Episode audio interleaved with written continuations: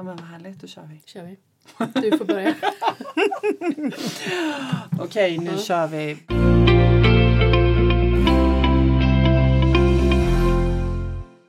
Välkomna till ett nytt avsnitt av podden Holst och Haraldsdotter Viktigt på riktigt.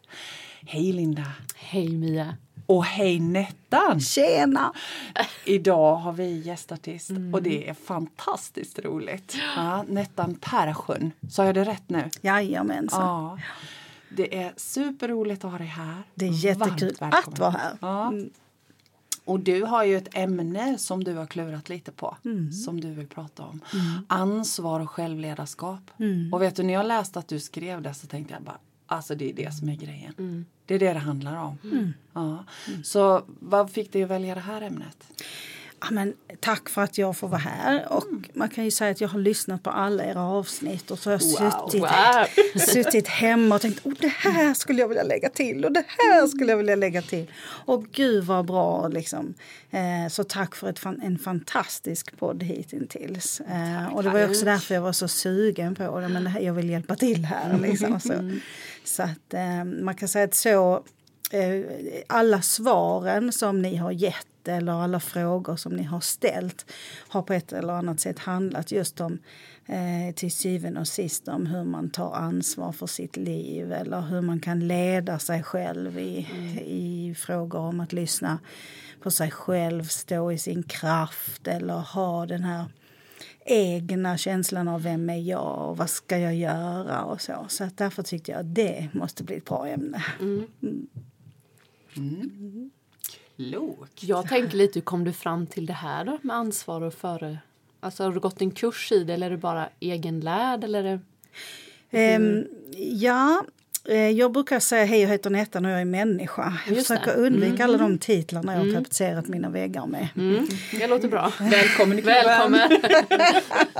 Man får skriva sina egna. här. Men jag tycker ändå det är viktigt att ta upp det för att eh, det är en av anledningarna till att jag idag väljer att kanske inte prata så, så mycket om titlar och så. Och jag har väl ett ben i vetenskapen. Eh, och ett ben i det vi kallar då för intuition eller så. Eh, jag föddes tre veckor för tidigt eh, av en mamma som var prostituerad och narkoman. Eh, och då blev jag lagd i kuvös som man gjorde på 70-talet.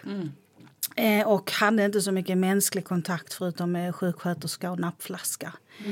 Eh, och eh, när jag var liten så pratade jag flytande engelska eh, och ingen kunde förstå varför.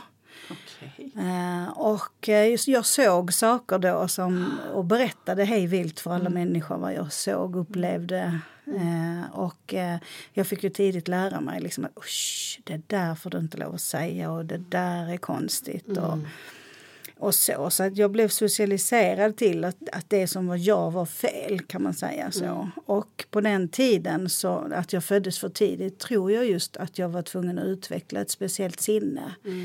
eh, som utvecklade min medialitet väldigt tidigt. Det är många som säger att jag föddes sån. Jag tror att samma som ni att alla alla har den här gåvan. Men jag hade mycket lidande när jag växte upp i, min, eh, i mitt liv som på något sätt definierade mig senare vem jag var.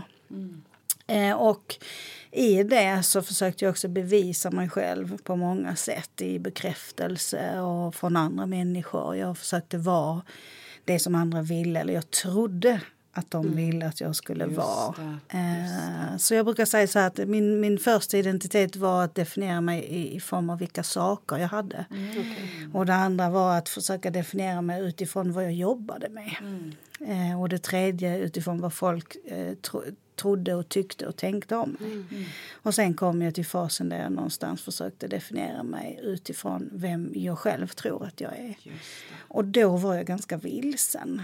Hur gammal var du då? då? precis. Hur gammal var du då? typ 30 plus. Ah, Eh, för jag hade allt det där hus och villa, Volvo, vovve och, och, och välartade, välklädda barn och så vidare. Så då hade du börjat leva familjeliv där Absolut. innan du egentligen började reflektera över vem är jag egentligen? Ja, Mm. för att på ett sätt så var jag väldigt vetenskaplig Mm. och jag jobbade också i den, i den sfären kan man säga. Och då kunde man inte riktigt säga att när jag möter människor så ser jag vad du har för bakgrund och jag ser vad du ska göra i framtiden. Och jag har en hel del idé om, om vad som har hänt i ditt liv. Mm. Det är inte det första man går omkring och säger till människor. Inte direkt. Nej. För vems skull? Ja, precis. Så att mina egna frågor kan man säga när jag Ja, växte upp om att känslan av att vara utanför, konstig, annorlunda. Eh, och där man också förklarade mitt tillstånd via de trauman som jag naturligtvis fick i min uppväxt. Så, vilket ju finns en hel del sanning i det också. Men i det så någonstans var jag tvungen att ta reda på men vad farao är det? Så att ju, det här började med att jag blev nyfiken på mig själv. Så jag har många titlar för att jag ville egentligen få svar på varför jag var så konstig. Men jag, jag tänker där då, för, för så är det ju för många av oss att man går igenom någon form av utveckling, någon kris, något trauma när den här funderingen kommer. Vem är jag där inne egentligen? Men så var det inte för dig då, utan det bara kom en dag den där liksom, smög sig på den där funderingen. Nej, jag är så traditionell som precis alla andra. Jaha. Det kom ju naturligt. Jag har haft en hel del kriser.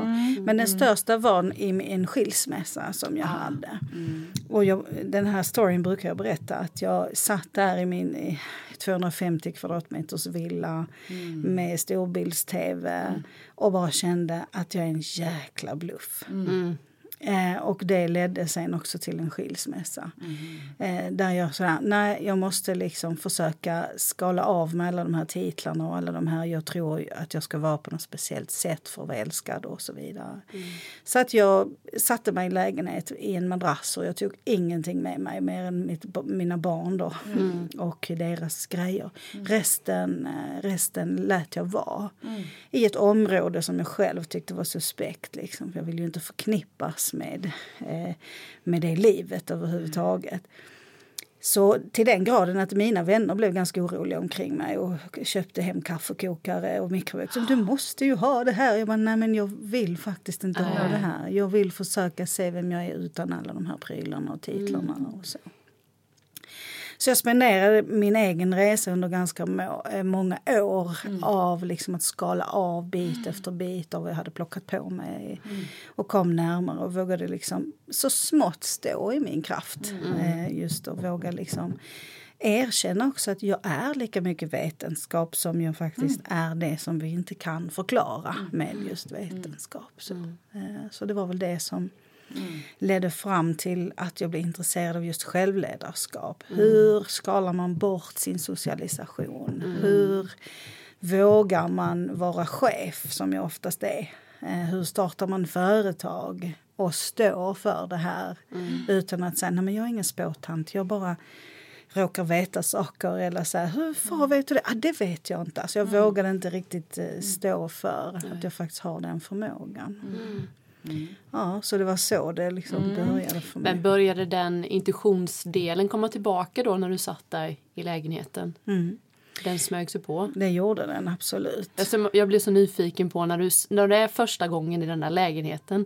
Det måste ju varit sådär, nu hittar jag på, jag vet inte, men känslan av frihet och så mycket rädsla. Eller vad hade du för känsla? Det var, det. det var ju just den här gången när jag satt där i soffan och liksom tittade på mitt liv och upplevde att jag är en bluff och allt omkring mig är liksom eh, fake.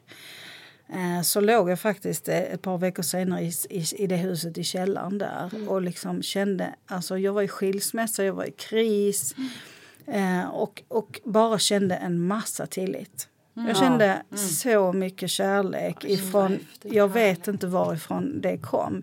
Men jag var bara säker på en sak, att vad jag ska göra nu har inget mål.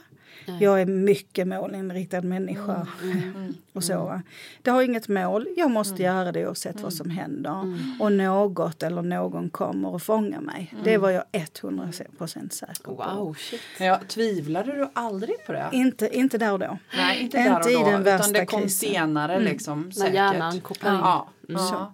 Så vad jag gjorde var, jag låg där, jag hade ju en, ett hus på 3,5 miljoner. Och, eh, Eh, Och, eh, så jag flyttade till en lägenhet innan huset var sålt. Det tog ett år innan huset var sålt. Okej. Jag gick back med en halv miljon när det väl var, Mm. var sålt. Jag sa upp mig från mitt jobb, inget skydd, ingenting. Och bara, nu kör jag. Och så om det blir kronofogden, jag har varit rädd hela mitt liv för att hamna i pengaknipa och hos kronofogden och så vidare. Och så utsatte du dig ändå för det värsta ja. liksom. Jag gjorde det. Wow. Och det blev också en modell för mig. Att det jag var rädd för utsatte jag mig för. För jag har lärt mig idag att det jag vet är insikt. Det jag tror är åsikt. Det är en Och ta det igen. Ja, precis. Ta den igen. Alltså det jag vet, det är en insikt. Och det jag tror är bara en åsikt. Så Ja, jag kan bra. liksom Den, inte var, tro. den, Den var blir en bra. klassiker. Den tar vi med oss Den, Linda. den tar vi med. Ja. Ja. Och hittills, och det gjorde ju att jag, jag, jag så att säga, sålde mitt hus, jag flyttade till lägenhet, jag sa upp mig från vad jag jobbade med och sen så sökte jag bara jobb som jag eh, kände att det här vill jag göra. Mm. Och det slutade med en resa på 35 mil eh, från Skåne då upp i den här trakten. Mm. Eh, och det första jag gjorde när jag kom till min intervju, det var liksom, eh, och jag hade ju inte sett de här människorna innan, eh, jag bara bröt ihop och bara grät och sa, jag vet faktiskt inte vad jag kan erbjuda mer än mig själv. Men jag vet att det, här, det är det här jag ska göra. Och sen åkte jag hem till Skåne igen och så fick jag jobbet. Tänk vad det, vad det händer magiska saker när vi är sanna mot oss själva och förmedlar det. Då spelar det ingen roll vad det står i våra CV, hörni. Nej, Nej. nej, Wow. det gjorde inte det. Häftigt. Så då åkte du ner och så packade du ihop dig och så flyttade du upp här. Mm. Wow. Och jag kom hit i en lastbil då med det jag hade där ifrån Skåne till en lägenhet som jag aldrig hade sett ens på en ö. Jag bodde på Visingsö Ja. eh, då. Och, eh, eh, och, och saker bara föll på plats. Mm. Huset blev sålt tre månader. Jag, jag minns att jag liksom, jag tror inte på den kristna guden i den bemärkelsen men jag la mig på knäna i mitt kök och sa gode gud jag har lärt mig läxan. Kan du vara snäll och sälja huset? Och, sen, och då hade jag väl kanske 400 kvar på mitt konto. Jag hade ganska mycket pengar innan dess. Liksom. Jag hade betalt in i det här huset i ett Shit, år. vilken resa. Ja.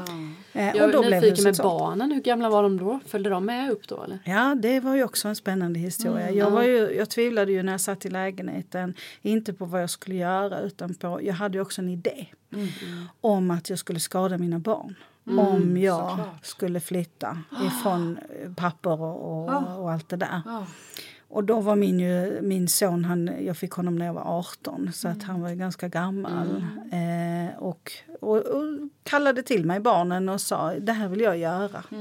Men jag är ganska rädd för att det ska liksom skapa ett avstånd mellan er och papporna då. Mm. Och då var min son Rasmus som han heter väldigt arg. Han sa du mamma om inte du gör det som du säger att du ska göra nu så kommer vi inte tro på någonting av du säger i framtiden. Så det var hans sätt att säga liksom. Du har uppfostrat oss att vi ska tro på oss själva och att vi ska da, da, da, da, da. Gör du inte det själv nu, då är du en bluff. Ja, men och jag tänker det här är så viktigt för det här är en så stor rädsla hos många av oss att vi ska skada våra barn. Vi gör det för barnens skull. Vi stannar i en relation. Vi, vi bor där vi inte vill bo. Men egentligen är det helt tvärtom. Den bästa gåvan vi kan ge våra barn är att stå i vår kraft. Mm.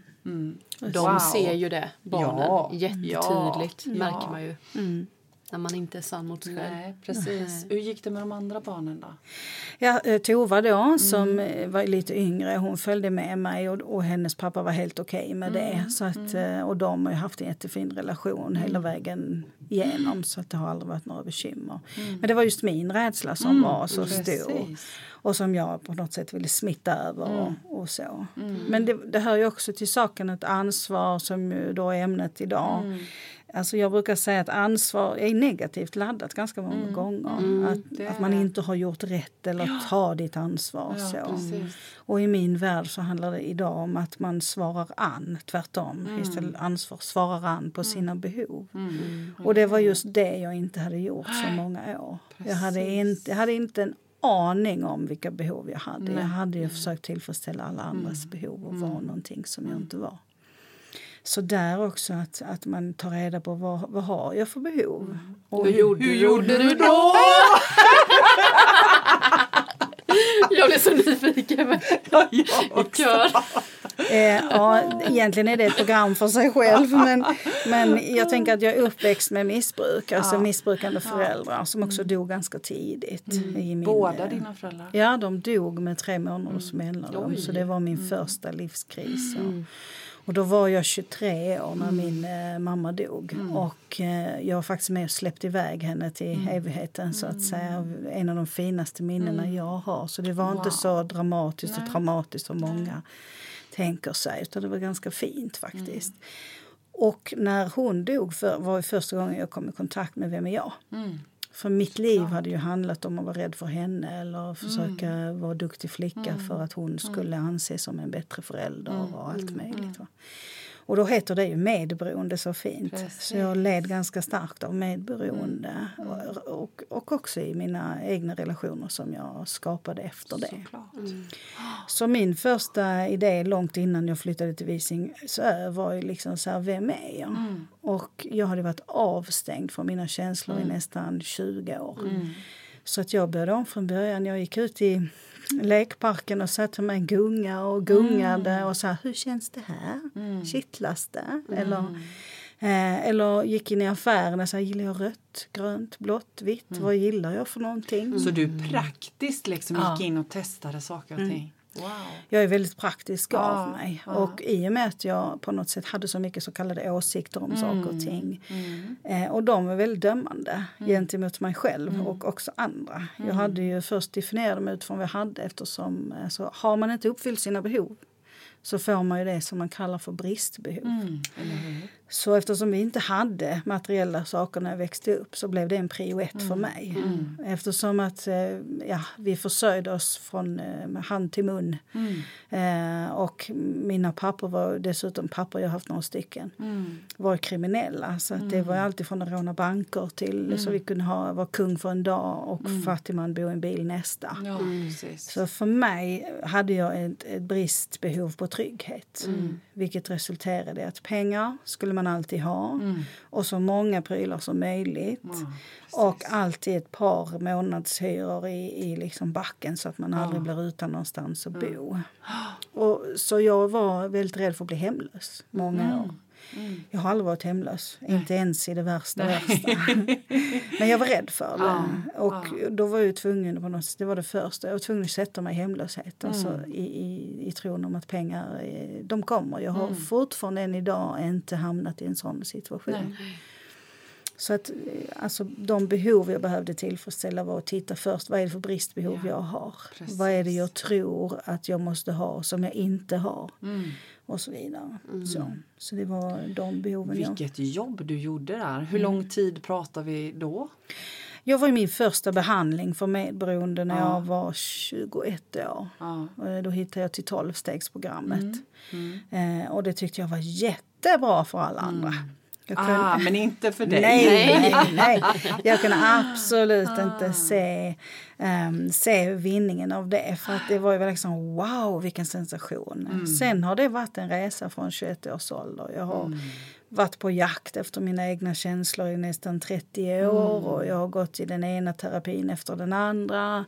Eh, och sen så gjorde jag en resa till Indien i i 30 dagar där jag mediterade utan att få säga någonting och, och så. Och där hittade jag mina känslor utan kognitiv terapi som sagt.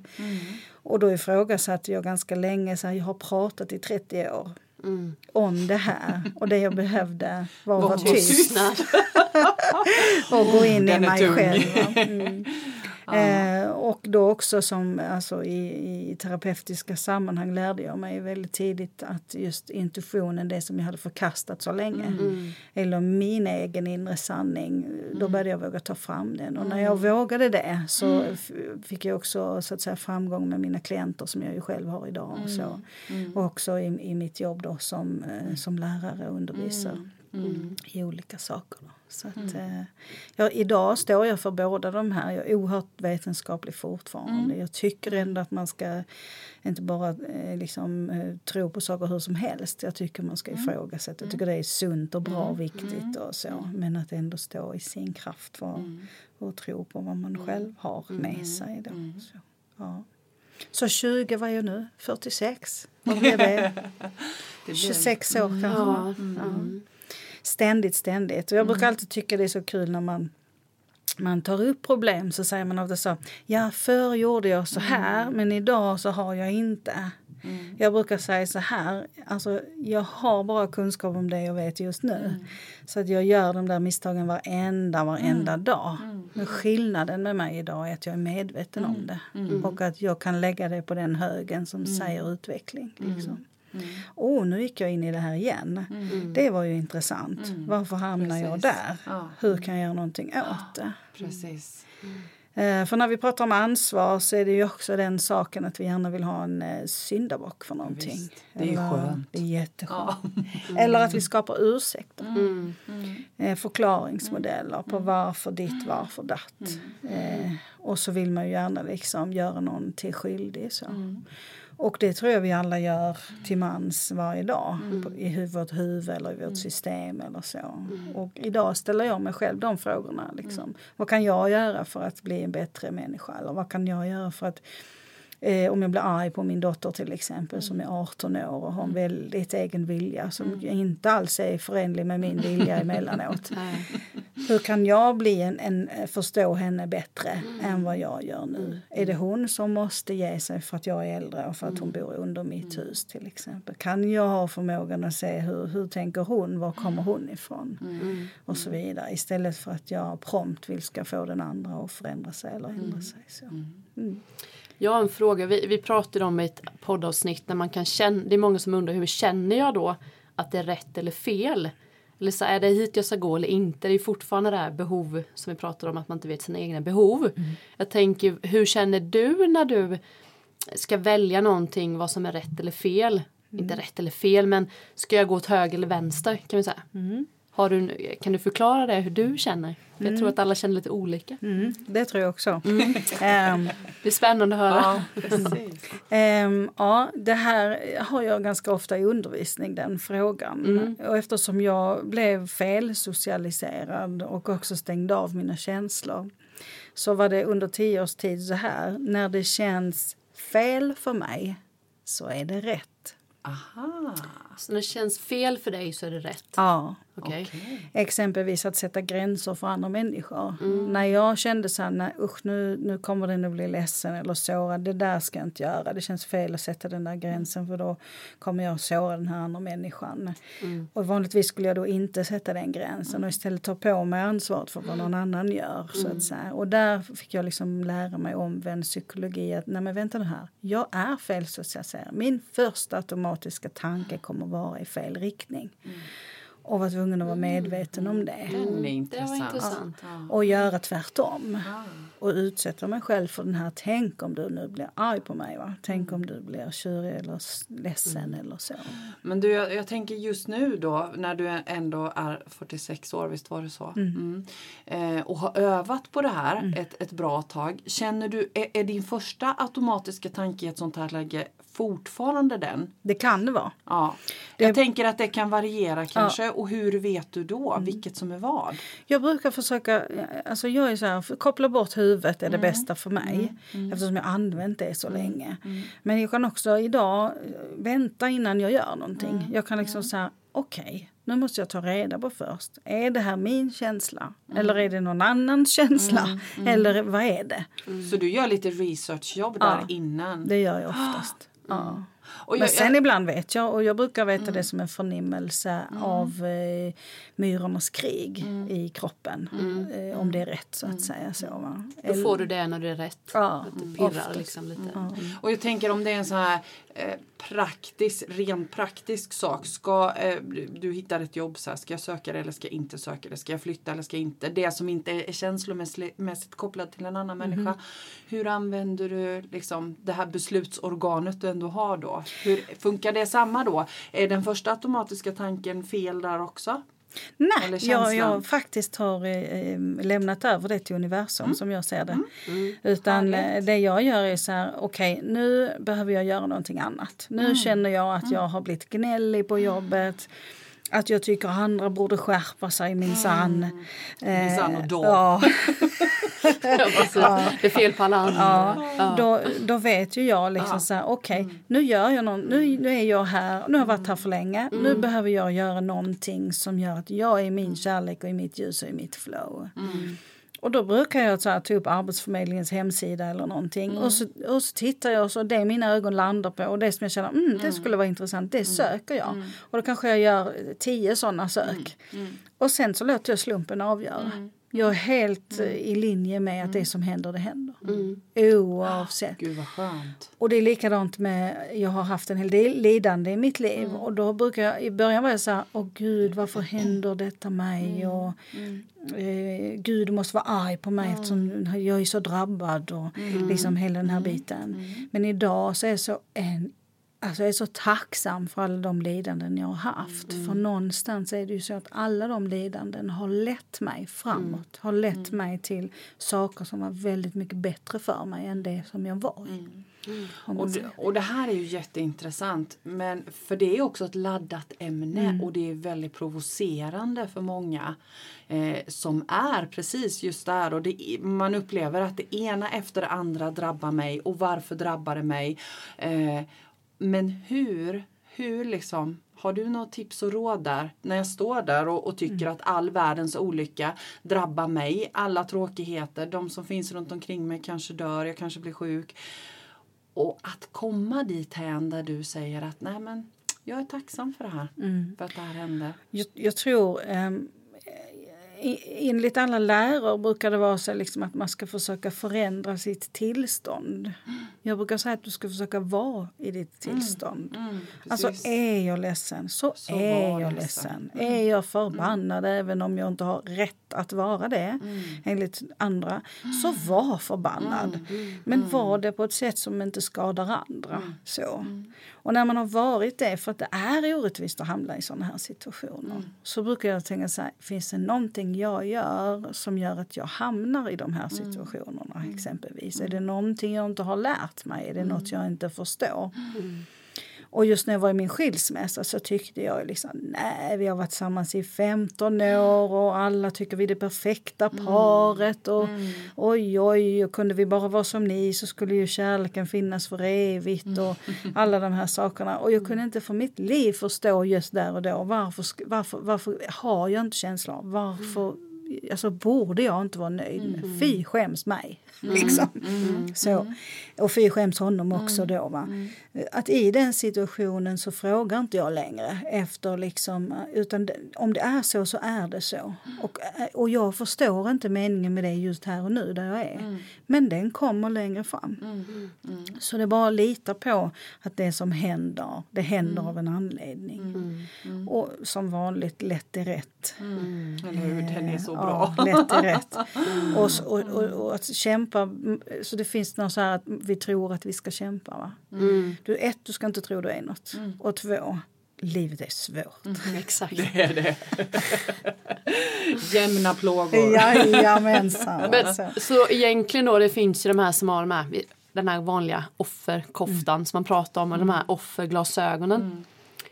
Så det du säger egentligen är ju då de som känner igen sig i det här att det bara är mitt fel och det händer bara mig och det är så dåligt bla bla bla. Det är egentligen att bara göra tvärtom Ja. och bara vara väldigt modig. Det Precis. finns ingen annan väg egentligen. Nej, jag skulle säga det finns inte. Nej. Alltså är jag rädd för att hoppa från trion, trampolinen så gå upp och gör det. Så gör man det. Ja. Liksom. Mm. Så kan du prata efteråt om det var läskigt eller inte. Just det. Inte innan. Nej. Och, men jag brukar också säga så här att i offerkoftan så kallat finns det en triangel. Den ena är offer, då är den som är synd om mig. Och den andra, på andra sidan finns en hjälte. Det är den som vi- vill vara duktig och göra rätt och ge- rädda alla människor. Och i den tredje hörnan finns det en bödel. Och det, är- det är ju den dömande om att det ska vara si eller det ska vara så. Eller att du ska göra rätt. Och de tre kommer alltid samtidigt på något sätt. Alltså, När man tycker synd om sig själv så är det ju absolut fel på någon annan. Mm. För att jag har ju gjort allting rätt på ett sätt. Om man vänder på den då och tittar på, eh, ja men om jag nu gör allting rätt då kan jag inte heller ha relationer med andra om inte de får släppas in i den ekvationen. Så du äger ju 50% av alla dina situationer och alla dina relationer. Och ju fortare man kommer till den insikten så är det helt okej okay att krypa upp i soffan och äta en liter glass och vara offer om man bestämmer sig för nu är jag det. Då får jag vara det då. Och så får jag försöka snappa mig ur det här. Eh, men att, att, att tillåta det som sker är väl mitt tips. Liksom. Eh, det finns ingen quick fix tycker jag.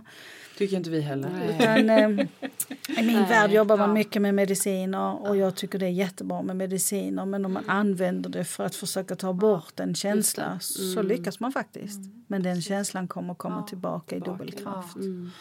Precis. Just det där att våga gå in, gå igenom och gå ut på andra sidan. Ja. Ja. Och inte vara rädd för Nej. de känslorna. Nej. Precis. Men får det ta hur lång tid som helst? Alltså för ibland kan man ju i min omgivning med känna att den där offerkoftan och man är, sitter där och äter glass lite för länge. Men det kanske det är det den ska då? Eller vad tänker du jag, kring tyck- det? Ja, jag tänker så här att eh, vi är ofta väldigt rädda för konflikter. Mm. Och jag har, om jag har en vän eller en väninna som sitter och äter glass i soffan för länge så upplever jag det som, om jag är en bra vän så kommer jag säga det till Mm. Ja, min just det. vän och min väninna. Nu är det dags att stoppa glassen i frysen Ja, en stund. Ja, Ja. och, och de kommer ju att göra motstånd Ja. då och tycka att du är ju ingen vän och så. va? Nej, sen kommer de sen. Ja, och, och där, där brukar jag säga så här, det här kärlek, det är enda gången det ska vara tuff kärlek. Mm. Käftsmäll eller så. Och det är ju liksom så här, jag säger det här för att nu går du i fel riktning. Just det. Så, och sen brukar jag säga att vem ska avgöra hur länge en glass får ätas? Så Eller är det ju också, naturligtvis. Jag tror att de flesta människor tar den tid de behöver. Mm. Men man kan ju också säga så här, är du på den platsen i ditt liv där du vill vara? Om svaret är nej, vad kan du göra? Just det. Mm. Precis. Eh, och hur länge vill du vara där? Ja. Det brukar också vara tvärtom. Alltså jag jobbar med många som har beroendeproblematik idag. Och de har kanske startar ett nytt liv och sen så går de fortfarande med den här skuldpåsen och offerkoftan eh, med sig under många år. Och ibland så får man sig fråga sig själv, hur länge är jag skyldig? Mm. När ska jag ställa ner den påsen och leva ett liv som jag vill? Mm. Hur, när har jag betalat tillbaka priset? Mm. Och jag brukar också säga så här att jag har två barn själv och jag är själv uppväxt i, i, i missbruk. Och jag har ju gjort 100% bättre än vad mina föräldrar gjorde. Mm. Och mina barn kommer att göra 100% bättre än vad jag gjorde. Så någonstans så får man ju kanske också eh, förstå att man är ingen ängel. Alla människor gör misstag. Det viktiga är kanske att försöka låta bli upprepa dem. Liksom. Men hade du såna vänner kring dig som sa till dig? Eller, jag tänker att du ändå levde mycket själv. Mm. Har du känt så här att jag kan inte be om hjälp, jag är ensam är stark? Och, eller jag bara tänker att Mm. det kan bli så om man inte har liksom den tryggheten som du inte hade. Oh ja, men gud, jag är ju så speciell. Ja. Jag är så speciell. Det är ju ingen människa i världen som någonsin kommer förstå mig. Jag kan ju Nej. inte be om hjälp. Nej. Herregud, det är ju jag som är den starka som alla vänder sig till när det är ett problem. Hur känns det nu då? Alltså jag utgav mig för att vara den personen som, som klarade allt, Allt och, och var stark. Och jag fick också det bemötandet. Så när jag insåg att det var jag själv som hade satt mig i den rävsaxen. Hur ska folk vända sig till mig när jag har stött bort dem i alla år? Så, så för mig handlar det återigen om att ta ett självledarskap och ett ansvar i mitt liv och gå ut och säga så här, vet ni vad? Jag är sjukt liten nättan här som inte vet hur man ber om hjälp för att jag tror att jag inte har något värde så att, så att jag ska inte störa er med mina små bekymmer. Mm. Och jag var tvungen att säga det för att liksom, överhuvudtaget uttala de orden av att jag behöver hjälp och då fanns ju de alla där när jag väl gjorde det. Så att säga. Men innan dess så tänkte de så här, äh, alltså det är ju alltid henne man vänder sig till så i- vad har jag att erbjuda? Exakt. Men jag tänker att det sitter säkert många där ute som, som känner precis så som du säger. Eh, och, och är där att egentligen så, så vill man be om hjälp men man utav de här anledningarna eller andra gör inte det. Men hur kom du fram till det? Hur vågade du ställa dig där och faktiskt tala om hur liten du kände dig? För det är ju skitmodigt. Jag tänker det när jag hör dig. Det är ju supermodigt. Det är ju verkligen nästan som att kasta sig utan bungee jump lina eh, ut för ett stup. Tack min vetenskapliga kunskap där då. Jag har Ah. läst ganska mycket Mm. om, om, eftersom jag då kuvös och allt det som Mm. hände hade en kass anknytning. Mm. Så har jag ju tänkt att jag löser världens problem själv. Ja, och, och liksom, jag hade inte ens tanken om att andra ens kunde vara med i den ekvationen. Nej. Så. Nej. så att eh, jag började titta på hur gör jag när jag mår kast? Mm. Jo, jag drar mig undan. Mm. Jag svarar inte i telefonen. Jag sätter mig med min glasspaket om jag nu har den. så. Och om folk ringer så svarar jag inte. Och sen gråter jag och tycker att jag är fullständigt övergiven. Och det finns inte en människa där för mig. Så, så jag var tvungen att först titta på vad vad är faktiskt sant här. Mm. Folk ringer mig faktiskt. Men det är jag som inte svarar. Mm. Eh, folk undrar hur jag mår. Men jag ger ett leende och säger det är okej. Så att jag vågade ju inte säga hur det egentligen var. Och där, som du säger, att vara modig handlar kanske om att först se, när jag drar mig undan, vad får jag då? Jag visar rent kroppsligt att jag inte vill ha med dig att göra. Ja, precis. Och folk lyder. Ja, såklart. Och sen så började jag ju förstå det. Och vad jag gjorde då var att titta på hur gör de i min omgivning som gör tvärtom? Och gör som dem. Så det är bara precis som man lär sig gå. Man övar och man övar och man övar.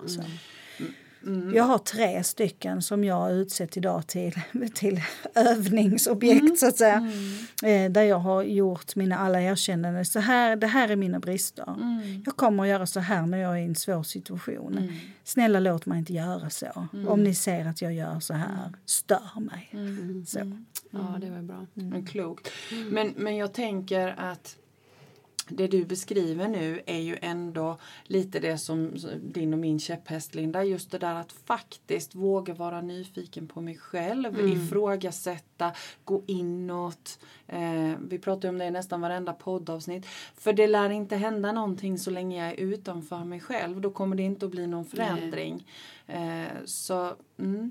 Och ibland också har jag ju märkt att jag har varit jätterädd för någonting. Och så övar jag på att göra det. Och så händer det ingenting. Då blir det ju så att man går runt och oroat sig för en känsla eller ber om hjälp eller någonting. Och så ber man om hjälp och så är man helt skakig och bara så, ah, första gången man ber om hjälp. Och, För att jag har ju också varit sån, det känns som att Linda behöver väl inte hjälp, hon Nej. klarar ju sig själv. Men när man gör det så finns det ju folk där och då blir, då blir det så ovant. Eh, och du känner varför har jag inte bett om det innan?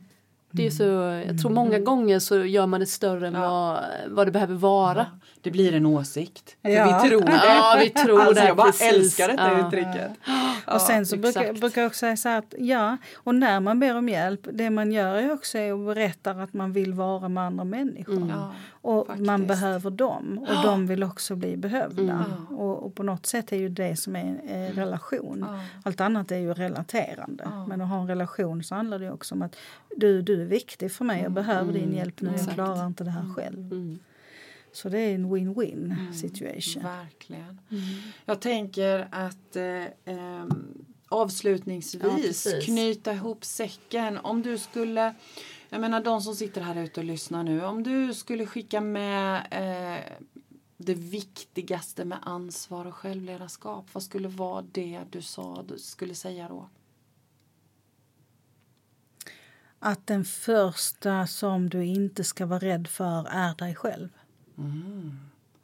Wow, och då måste jag bara få en liten förklaring till det. Hur tänker du Jag var då? tvungen att tänka mig det först nu. Ja. Eh, därför att eh, när man litar på sin intuition och tänker så här usch jag är en offerkofta till exempel så kommer nästa steg vara det är inte alls, det kan jag inte säga till någon. Mm. Och då uppstår en rädsla för att möta sig själv. Så jag tycker man går in i omklädningsrummet och så möter man sig själv. Ta av dig kläderna och titta vem är jag? Och var inte rädd för det du ser. För att i de värsta bristerna vi har finns också det absolut finaste guldet. Wow. Fint. Det var en vacker avslutning på, på, den här, på det här Mm. Vad snabbt det poddavsnittet. gick idag. Ja, gud ja, vad snabbt det Vi gick. får nog komma tillbaka tror jag.